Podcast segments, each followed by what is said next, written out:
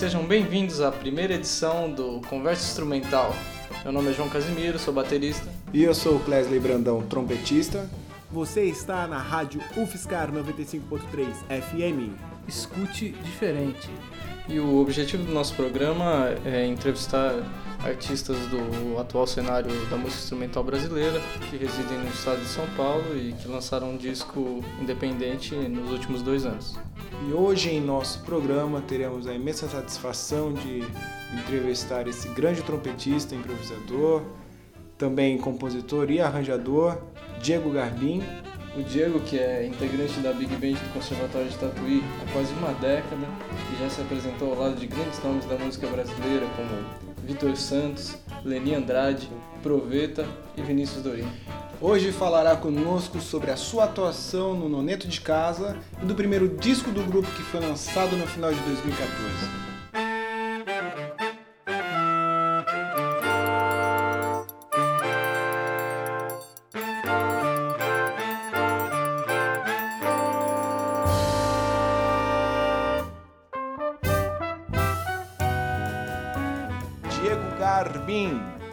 Tudo bem? Opa!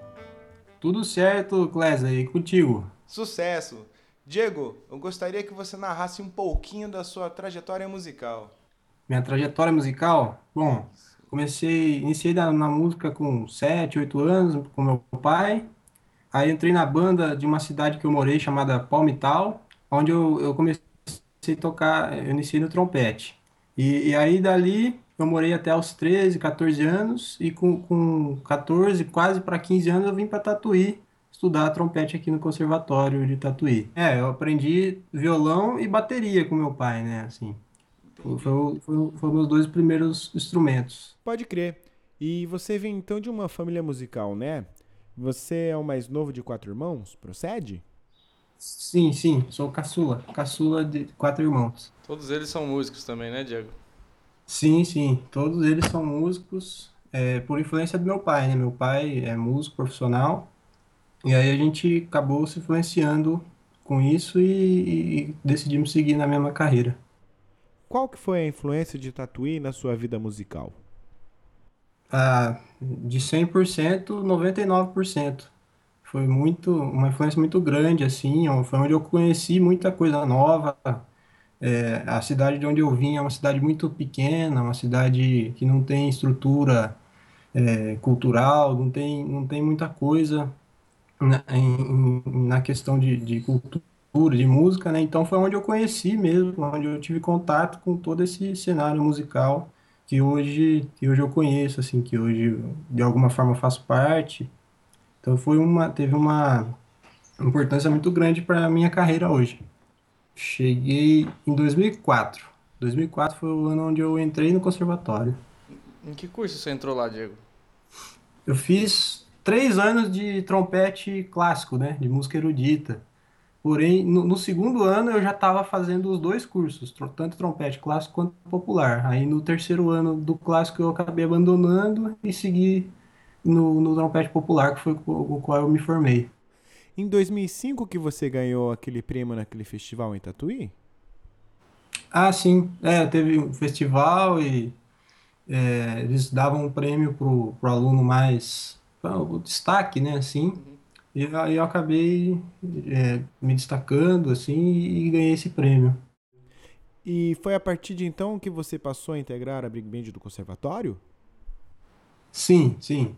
Ali, aí, naquela época, é, era, vamos dizer assim, os alunos que se destacavam mais na escola eram chamados para tocar nos grupos, né, de- de- nos grupos como bolsista.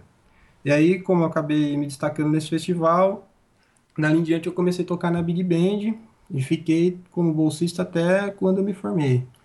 E atualmente eu sou, aí eu sou profissional na, nessa Big Band, né, no conservatório. Então já faz aí uns quase 10 anos que você toca na Big É. Band do Conservatório. Exatamente. É, agora esse ano vai fazer 10 anos, no final do ano vai fazer 10 anos. E já passou muitos artistas fazendo participação como convidado especial na Big Band, né? Você pode citar algumas pessoas importantes que você se recorda? Muita gente, é, sei lá, Vitor Santos, trombone, é, Eduardo Neves, saxofone, Gessé Sadoc, Leni Andrade, cantora, né? E, e, teve uma época que você começou a escrever também arranjo para para Big Band, né? Você não só tocava, mas como começou a escrever arranjo para Big Band do conservatório. Isso ah, demorou quanto tempo? Em que época foi isso, mais ou menos? É, eu sempre gostei de, de, de, de escrever assim, sempre meio que fui fuçado, né? Ficava tentando escrever as coisas assim. E como eu entrei na Big Band relativamente cedo, assim, no, no tempo que eu estava em Tatuí, né? Eu entrei em Tatuí em 2004, em 2005, no finalzinho eu já estava na Big Band. Então foi uma influência muito grande também para essa questão da escrita, né? Então eu. Aí eu. Eu não vou lembrar ao certo quando foi a primeira música que eu escrevi, mas em torno de 2006, 2007 ali eu já estava escrevendo assim. Você falou que o Vitor Santos participou, né? O Vitor Santos teve alguma influência nessa sua empreitada em escrever arranjos?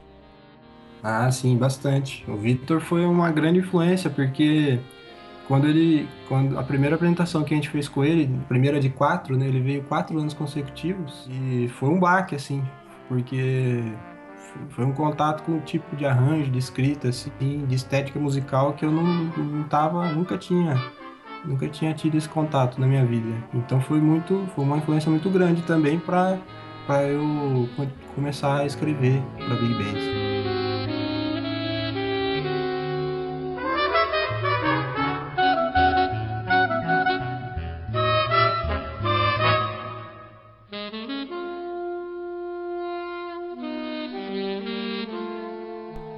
Esse é um belíssimo arranjo de Vitor Santos, você está ouvindo a rádio UFSCar. Se bem me recordo, nessa época nós já ouvíamos as coisas da Maria Schneider, Big Band. O Vitor Santos teve bastante influência né, da Maria Schneider em seus arranjos, você concorda? Concordo, sim, bastante. Tem, uma, tem bastante influência. Inclusive, ele mesmo falava. É, ele, ele, sempre falou isso aí, sempre colocava o nome da, da Maria Schneider é, nas conversas, assim, né? E, e, e, você via, e a gente escutava bastante, então acabava que, que era uma ligação muito forte.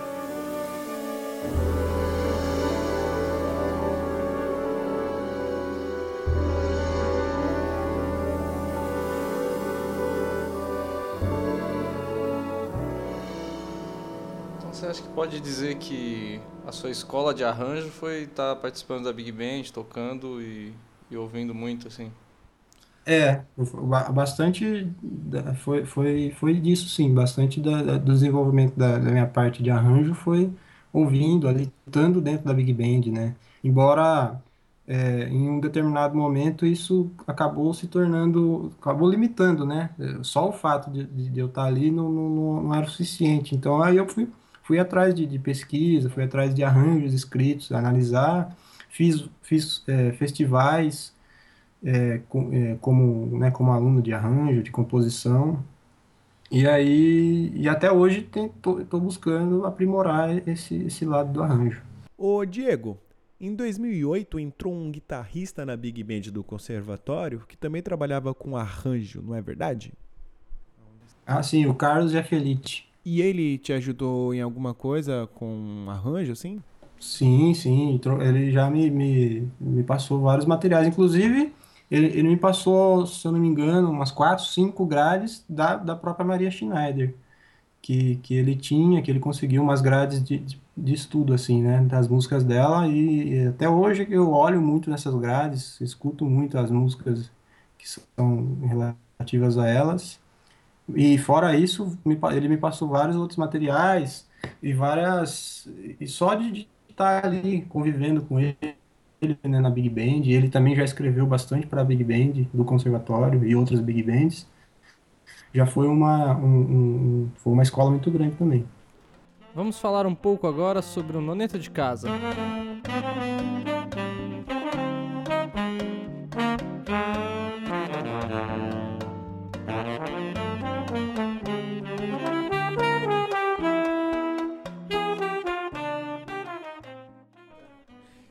Então, de quem que foi a ideia de criar o grupo? Rapaz, agora você me pegou, porque eu não consigo lembrar de quem foi a ideia. Eu acho que assim, foi uma ideia coletiva. Tipo uma conversa de bar. Exatamente, o, o, João, já tinha o trio, né? Que era o trio o Jabur, né? Não, era o trio Jacarandá. E a gente já tinha vontade de fazer um grupo maior, um grupo com metais, né? Justamente, acho que pela influência de, de, de, de eu ter tocado em Big Band e, a maioria do, dos integrantes do Noneto já terem é, uma, uma ligação com grupos maiores. E aí a gente acabou pô, unindo né, o trio. Ah, vamos fazer um grupo maior então.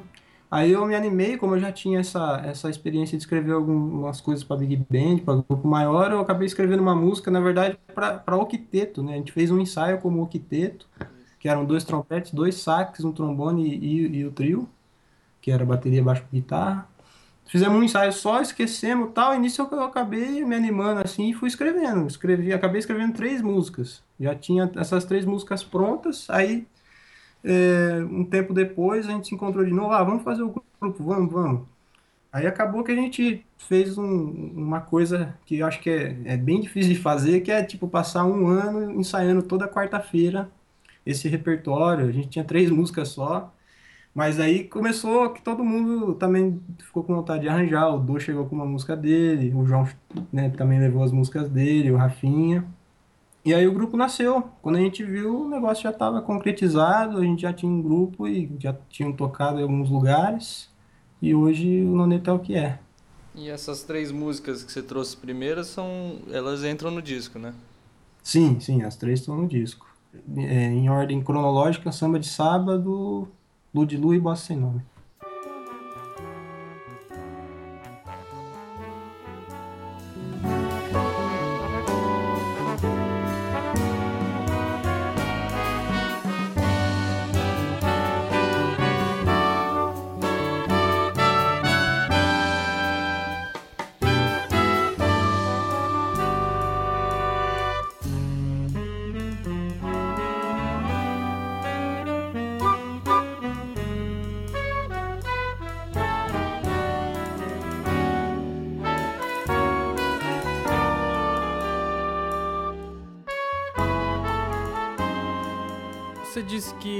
A princípio o grupo tinha oito integrantes e depois passou para nove, né? Isso tem a ver com alguma opção estética ou estrutural de arranjo? Sim, sim, eu acho que foi, foi uma opção por, por, por estrutura de arranjo mesmo. E na verdade, por sinal, nessa época eu tinha feito um som com um grupo de São Paulo, que é o, o Projeto Meretril, né? Um grupo do, do um guitarrista Emiliano Sampaio, que eu acho que está na, na gringa agora. E eu tinha feito um som com eles, ou, ou, não lembro se eu tinha feito um som ou se eu tinha visto o CD deles. E eu lembro que a formação era exatamente essa: eram três saxofones, dois trompetes um trombone, e, e, e a base, né? E eu achei interessante essa formação. É, né, tem, você tem agudos e graves ali, você tem uma formação bem legal em termos de estrutura de arranjo. E aí, como a gente estava ainda formando o grupo, tive essa ideia aí.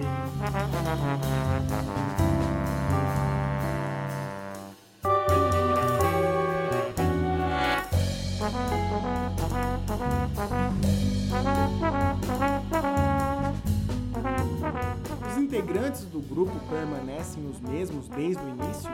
Na primeira formação como octeto era um outro trompetista, né? o Rafael Sampaio, aqui de Tatuí também.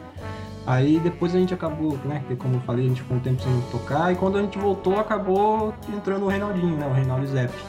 E na primeira formação, nessa formação de noneto mesmo, era também um outro saxofonista, o, o Max, né?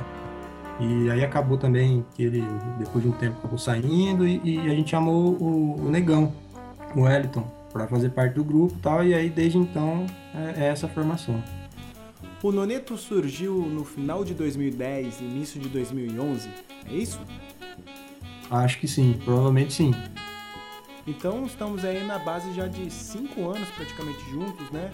E conta pra nós então, como que é essa experiência de tocar entre amigos? A experiência é vasta, porque você, além de você, você, você tem a experiência de amizade e de, de comprometimento ali, né, com a, com a música, com a, com, com o trabalho que a gente faz. Então é isso gera vários, vários tipos de, de experiência assim, que, é, que, que agregam muito, tanto musicalmente quanto na, na parte pessoal.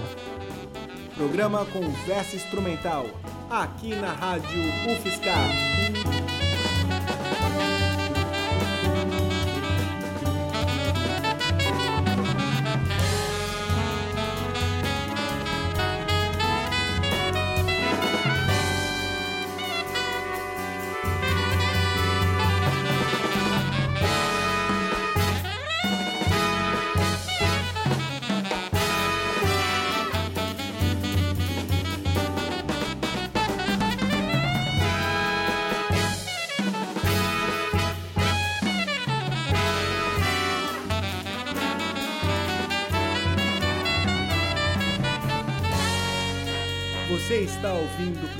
Conversa Instrumental aqui na Rádio UFSCar. Hoje conosco Diego Garbim, representando o grupo Noneto de Casa. Vocês tocaram bastante esse repertório do disco antes de gravar? Ah, sim, então, eu acho que a gente tocou bastante antes de gravar, assim, foi um... A gente já tinha ensaiado muito, né, como eu falei aquela hora, durante um ano, assim, praticamente, a gente passou ensaiando toda semana, religiosamente, e aí a gente começou a tocar, eu acho que, que foi a, a necessidade de, de, de gravar isso, foi surgindo com o tempo, assim, foi surgindo automaticamente, porque eu acho que é importante, hoje em dia, como está muito mais fácil, né, você registrar, você, gravar, fazer um disco, ter um fonograma, é, é, é importante, porque daí você já, você, você como é que eu posso dizer, registra uma etapa do grupo, né? Uma etapa do grupo está ali registrada, porque o, grupo precisa, precisa criar novos objetivos também.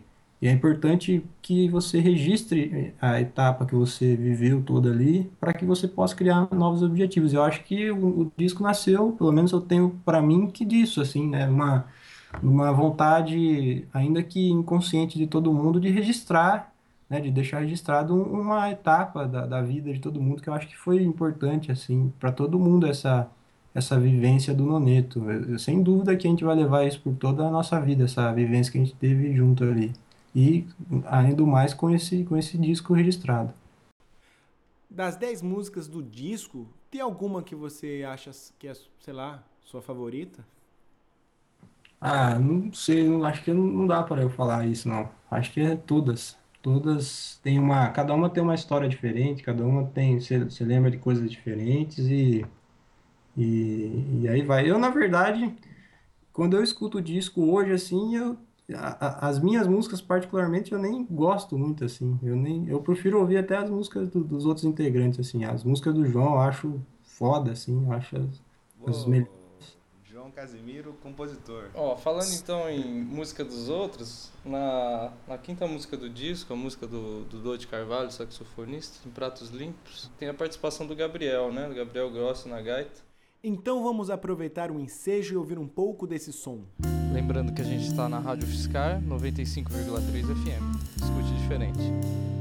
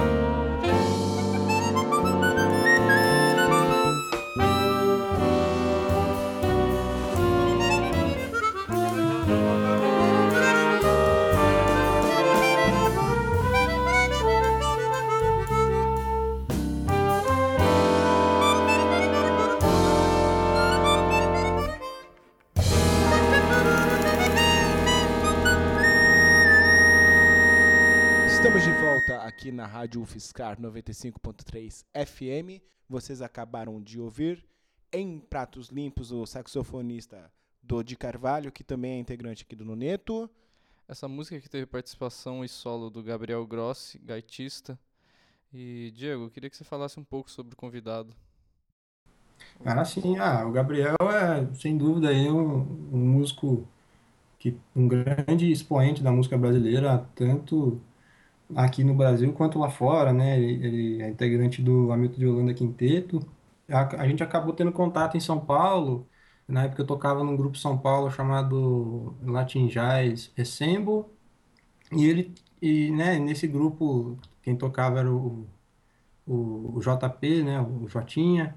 E ele, ele, tinha contato, então ele acabou aparecendo, a gente acabou pegando amizade e, e, e todo mundo do grupo conhecia ele também. Eu acho que isso deve, provavelmente deve ter facilitado ele a, a gravar essa faixa, a, a, né, a gente teve contato e ele, ele conheceu o grupo uma vez também lá em Tatuí, ele, a, a gente deu uma canja junto, assim, e eu acho que isso aí adicionou muito pro, pro, pro, disco, assim, porque ele é uma figura muito importante na música brasileira hoje em dia.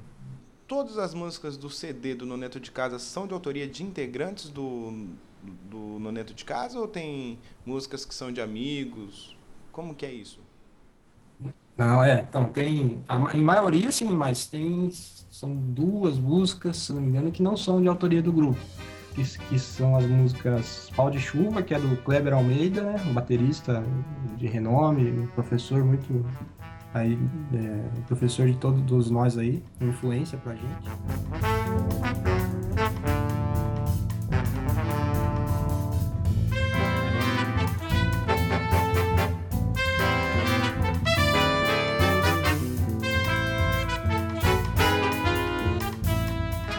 E uma música também de um guitarrista é, recém-formado aqui em Tatuí, chamada Daniel Barden. A música chama 51 Anos.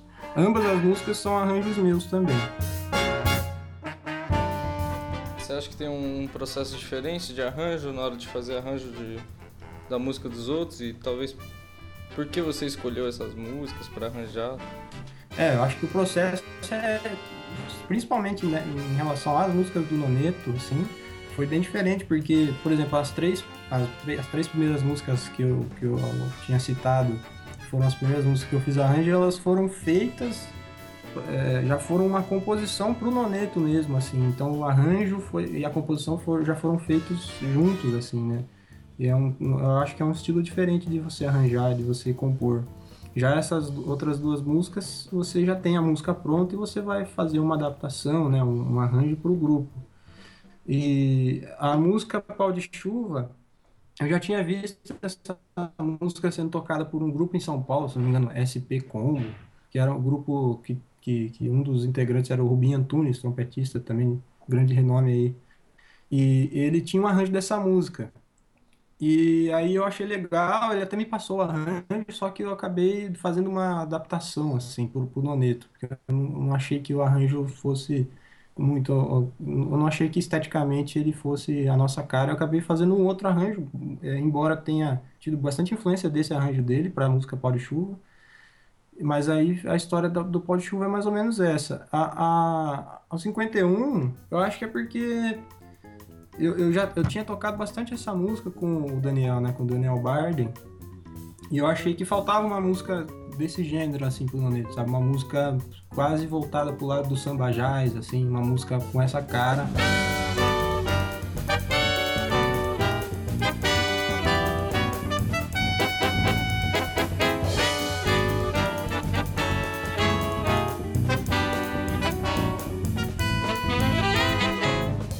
apesar do grupo não, não ter surgido com, uma, uma, proposta de tocar esse tipo de som, mas eu achei, que, que, era, que era legal colocar e todo mundo consentiu, aí ficou essas duas músicas diferentes. Eu achei que deu uma, uma cara legal pro CD.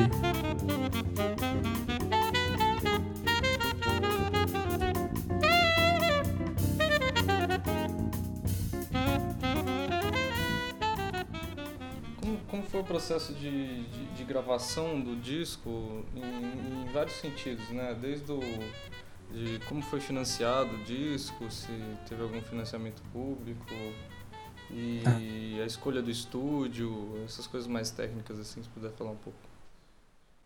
Sim.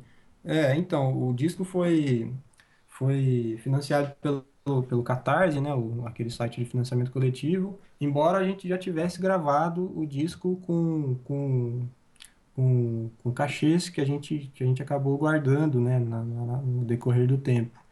Porém, a gente só tinha a grana realmente para captar e a gente acabou fazendo um pouquinho de mixagem e a gente já tinha tentado dois ou três projetos pro Axe e não tinha conseguido. A gente ficou como suplente, mas acabou não rolando. Então aí a gente acabou partindo para essa para essa ideia de, de financiamento coletivo. E aí a gente, em relação ao estúdio, a gente escolheu gravar em São Paulo, né, num estúdio lá é, muito famoso lá que é a, a Paulinas Comep que tem uma sala muito boa para esse tipo de grupo, né? Uma sala grande, uma sala que, inclusive, a Mantiqueira, o último CD dela, o CD intitulado Terra Mantiqueira, foi gravado nessa sala, né? Com o mesmo, com o mesmo engenheiro de, de som que é o Homero, né? O Homero Lolito, ele que, que captou pra gente e a gente acabou escolhendo, optando, essa, optando por essa sala e, e, e, acho que em função disso, assim, da sala ser uma sala boa para grupos grandes, grupos maiores.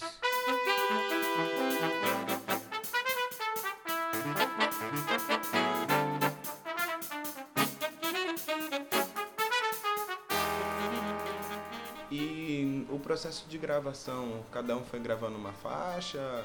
Ou era todo o time junto? Três, quatro foi? Como que foi o processo? A gente gravou todo mundo junto, assim, na sala, né? É uma sala grande, assim.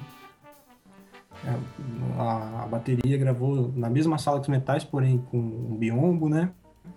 A guitarra e o baixo, se eu não me engano, foram gravados em linha. Não, o baixo foi gravado em linha, a guitarra foi captada do amplo em uma outra sala. E acho que poucas coisas a gente gravou em over, overdub, assim, é, flautas, mas, e, e o solo do, do, do, Gabriel Gross também foi gravado em, over, em overdub. Mas de resto, assim, foi praticamente tudo, todo mundo junto. Acho que a gente deve ter gravado uns dois, três takes de cada música. Fizemos algumas emendas, né? Não vou mentir, fizemos algumas emendas, mas é, foi, foi praticamente tudo ao vivo, assim. Então isso de repente demonstra, né, que os ensaios de quarta-feira foram eficazes. Ah, sim, sem dúvida, sem dúvida o fato da gente ter ensaiado bastante tempo ajudou a gravar o CD diretão, assim, né? Eu acho que o que mais, o que mais às vezes pode ter pegado foi o fato de, de todo mundo estar tá um pouco nervoso, né, pra, gravar. A gravação é sempre um processo difícil mesmo na, na parte do nervosismo, porque você não, você não pode errar, né, você tá ali. Mas o, o fato de ter ensaiado muito ajudou muito. Primeira apresentação ao vivo do Noneto? Ao vivo? Foi, se eu, se eu bem me recordo, foi uma canja que tinha ali em Campinas. Eu, provavelmente essa canja seja promovida pela, pela galera da Unicamp, né? Ali no bairro de Barão Geraldo. Foi em frente a uma temaqueria ali. A gente tocou ali, se eu não me engano, a gente tocou as, essas três músicas que, que eu tinha falado: o Bossa Sem Nome, Samba de Sábado e o, e o Lua de Lua. É, é, eu, eu, é, acho que essa foi a primeira apresentação ao vivo do momento.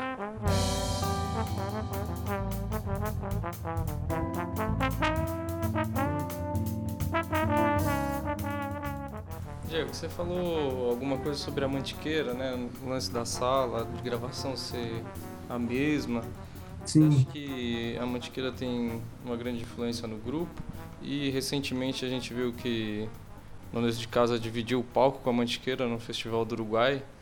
É, como foi essa sensação e, e como foi essa participação do Noneto no Uruguai no festival?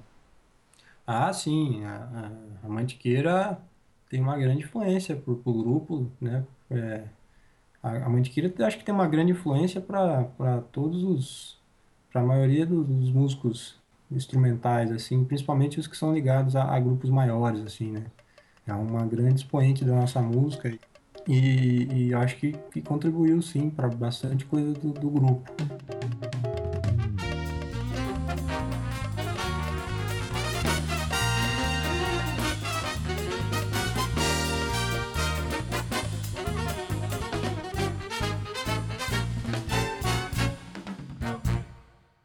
E a gente fez agora esse, esse show lá em, em Mercedes, no Uruguai, no mesmo palco que a Mantiqueira. Foi, eu acho que foi uma, uma grande experiência para todo mundo, né? Assim, saber que a gente está tocando no mesmo palco de, de, de, de, vamos dizer assim, nossos ídolos, né? São, são músicos ali que, que há muito tempo a gente escuta, ouve falar e, e, e a gente e já estava ali, de repente a gente se viu tocando no mesmo palco. Então foi uma experiência muito legal. E o Noneto já tinha ido nesse mesmo festival há, há dois anos atrás, três anos atrás, né? A gente está em 2015, 2014, 2013 o Noneto já tinha ido nesse festival. Uhum. E foi, foi bem bacana essa participação. Esse festival em Mercedes é um festival muito, muito bacana. E qual foi a diferença das, das duas participações? Tocaram o mesmo repertório em, em 2012 do que esse ano? Ah, 2013, não. Então, desculpa, 2013. Sim, sim. Em 2013 a gente foi com o grupo mesmo, com o grupo. A gente, é, a gente tocou praticamente o repertório do CD. Na época a gente ainda não tinha gravado o CD, mas foi praticamente o repertório do CD do, do grupo Noneto de Casa mesmo. Dessa última vez a gente foi, na verdade, com o trabalho de uma cantora que chama-se Martina Marana, cantora de Campinas também, de Valinhos, melhor dizendo. E a gente foi com esse trabalho dela, que é um outro trabalho com arranjos de, de do, do, do, grande pianista André Marques, pianista do, do Hermeto Pascoal, e, e um grande CD, um CD de, de canção, assim, muito bonito mesmo. O Noneto de Casa participou de todas as músicas ou só de algumas no disco da Martina? Foi praticamente o disco todo. Acho que teve uma música que foi formação de trio ou uma outra formação menor, mas assim, praticamente 90% do disco o Noneto gravou e foram esses arranjos do, do André Marques, exceto duas músicas, né? Teve duas músicas que não foram arranjo dele, que foi uma foi uma música chamada Chuva na Praia, que é a composição e arranjo também do João Paulo Gonçalves, guitarrista de São Paulo, e uma outra música eu acabei fazendo arranjo também, uma música do Nenê, baterista.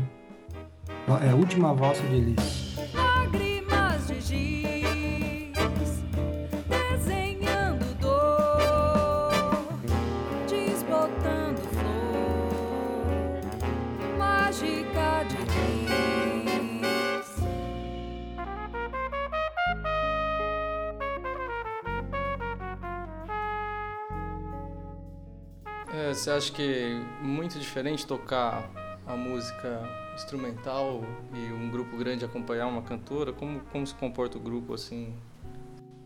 Ah, eu acho que tem uma diferença, né? O fato de, de ser canção, né? É, é, é se, se, se, o grupo tá ali como um, vamos dizer assim, uma banda de apoio, né? A gente, a gente, apesar de que os arranjos do André, como foram a maioria do disco, né? Eles eles são arranjos que, que, que, que, dão muita ênfase pro grupo também, né? O André é um grande arranjador, um grande músico, um grande mestre aí, e ele, ele usa ele usa todo mundo mesmo, assim, né?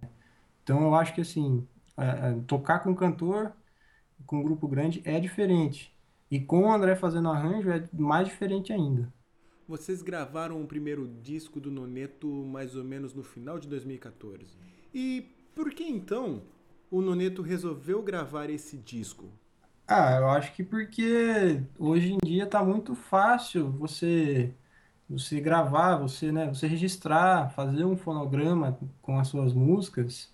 E como eu havia dito, a gente tinha ensaiado bastante e, e foi como se fosse uma, uma conclusão de, de, de, uma, de uma fase ali, né? Uma fase da, da nossa, da, de uma etapa da nossa vida, assim foi ter gravado esse disco. E também, hoje em dia, o disco é um portfólio, né? Uma, é uma, é, como eu vou dizer, um cartão de convite, né? Hoje em dia, o disco, o CD também é isso. E eu acho que isso vai possibilitar o grupo a tocar em mais lugares, a, a, a ser mais conhecido, a música chegar em outros lugares, assim. Bem, então se eu entendi, a finalidade cujo qual vocês gravaram o disco não remete a uma finalidade financeira, comercial. Não é daí que vocês talvez estejam esperando retirar um lucro? Ah, não.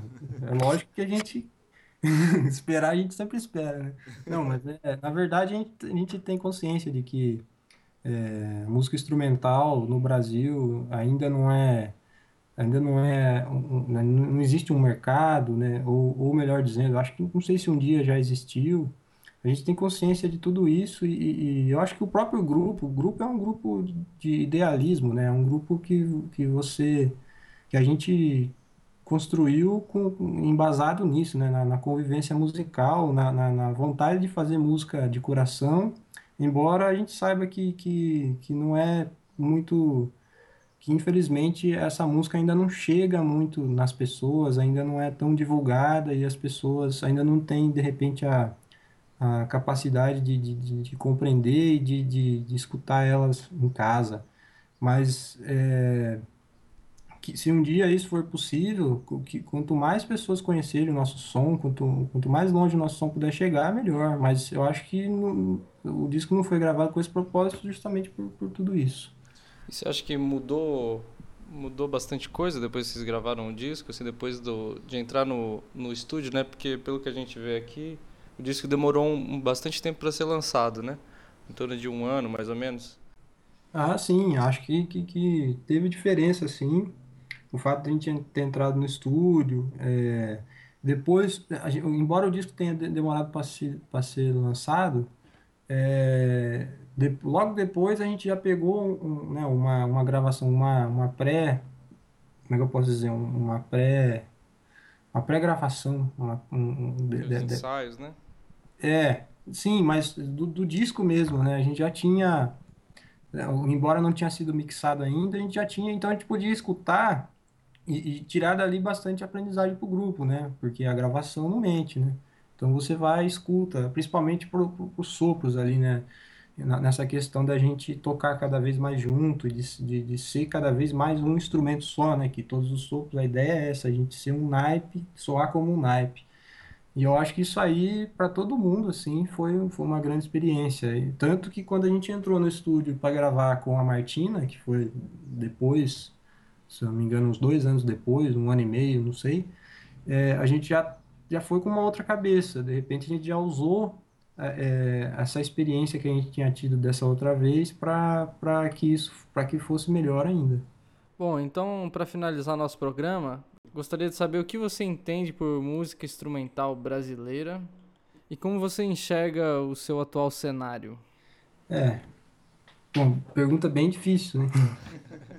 Mas assim, é, a música instrumental brasileira tem sido bastante construída né, ao, ao redor do, do, do, tempo, assim, e a gente tem muita, é, é inevitável falar das influências que a gente tem de, de fora, principalmente da, da música norte-americana, é, mas eu acho que a música brasileira tem caminhado por um caminho muito, muito bom, assim, muito bonito, é, atualmente tem, tem saído muitos grupos bons, assim, grupos é, instrumentais de excelente qualidade, é, mas é como eu disse, infelizmente, é, em, termos, é, é, como é eu posso dizer, em, em termos de alcance, alcance popular, assim, alcance infelizmente a gente não tem muito isso ainda, né? Eu, eu vejo como uma música muito de grupo, assim, sabe? De, de clube, assim, uma música que uma determinada classe de, de pessoas que acreditam nela consomem, né? E estão sempre ali incentivando, é, incentivando uns aos outros, né? Mas infelizmente ainda não é, ainda não tem um alcance popular que, que, que, que merece, mas também que, que não, isso não muda em nada a, a sua, a sua Riqueza. Né, a, a, importância, exatamente, sua grandeza, sua importância. Eu acho que o que é grande, o que é importante, a gente tem que fazer com, com o coração, com a alma e, e levar para frente. E, e, é isso aí. Eu acho que, que é isso aí, para frente. Então, Diego, gostaríamos de agradecê-lo pela sua entrevista aí, pela sua presença e parabéns pelo disco. Oh, eu que agradeço aí, agradeço a oportunidade aí, valeu mesmo. Então, para finalizarmos o programa, gostaria de oferecer uma música que é aqui do nosso entrevistador, também baterista do Noneto, João Casimiro. A música que se chama 7 de Junho com Minha Mãe e que também encerra o disco do Noneto. Rádio UFSCar 95.3 FM. Escute diferente.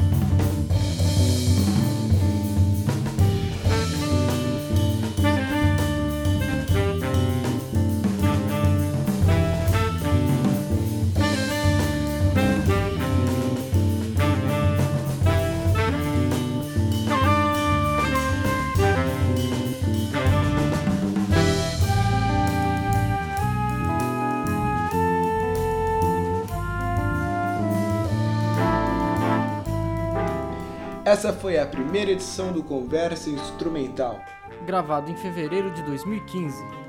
programa que vai ao ar mensalmente e contou com a participação do Diego Garbin. Você pode conhecer mais a respeito do grupo através do site www.manetesdecasa.com. Meu nome é João Casimiro. E eu sou o Cléber Brandão. Agradecemos a audiência de todos vocês. Muito som e até a próxima!